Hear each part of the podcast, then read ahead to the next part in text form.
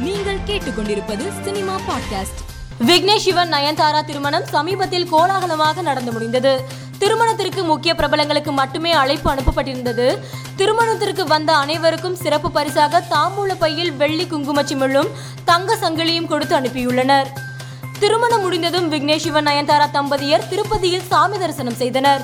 பின்னர் புகைப்படம் எடுத்தபோது நயன்தாரா காலணிகள் அணிந்து வந்ததால் சர்ச்சை ஏற்பட்டது. நயன்தாரா மீது திருப்பதி திருமலை தேவஸ்தானம் விசாரணை செய்து நடவடிக்கை எடுக்க முடிவு செய்துள்ளதாக தெரிவிக்கப்பட்டது.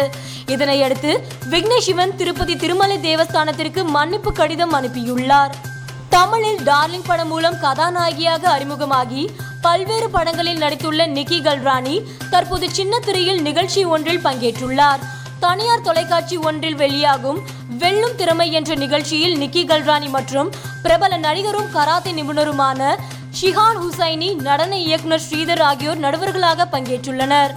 ஜிவி பிரகாஷ் நடித்துள்ள இடி முழக்கம் படத்தின் ஃபாஸ்ட் லுக் ஜூன் பதிமூன்றாம் தேதி வெளியாகும் என அதிகாரப்பூர்வ அறிவிப்பு வெளியாகியுள்ளது. அத்துடன் படக்குழுவினர் ஒரு புகைப்படத்தையும் சமூக வலைதளத்தில் வெளியிட்டுள்ளனர். நீண்ட நாட்களுக்கு பிறகு இப்படத்தின் அப்டேட் வெளியாகியுள்ளதால் ரசிகர்கள் உற்சாகத்தில் உள்ளனர். விக்ரம் படத்தில் சந்தனம் கேங்கில் நடித்த ஜாஃபர் தனக்கு கிடைத்த முதல் தியேட்டர் அனுபவம் மகிழ்ச்சி அளிப்பதாக கூறினார். குறிப்பாக கமலுடன் இணைந்து நடித்தது எதிர்பார்க்காத விஷயம் என்று கூறினார். மேலும் நடன இயக்குனர் வாய்ப்பு கிடைத்தால் முதலில் பிரபுதேவா மாஸ்டரை தேர்வு செய்து தனது ஸ்டைலில் ஆட வைக்க விரும்புவதாக தெரிவித்தார் ஜாஃபர். மேலும் செய்திகளுக்கு மாலைமலர் டாட் காமை பாருங்கள்.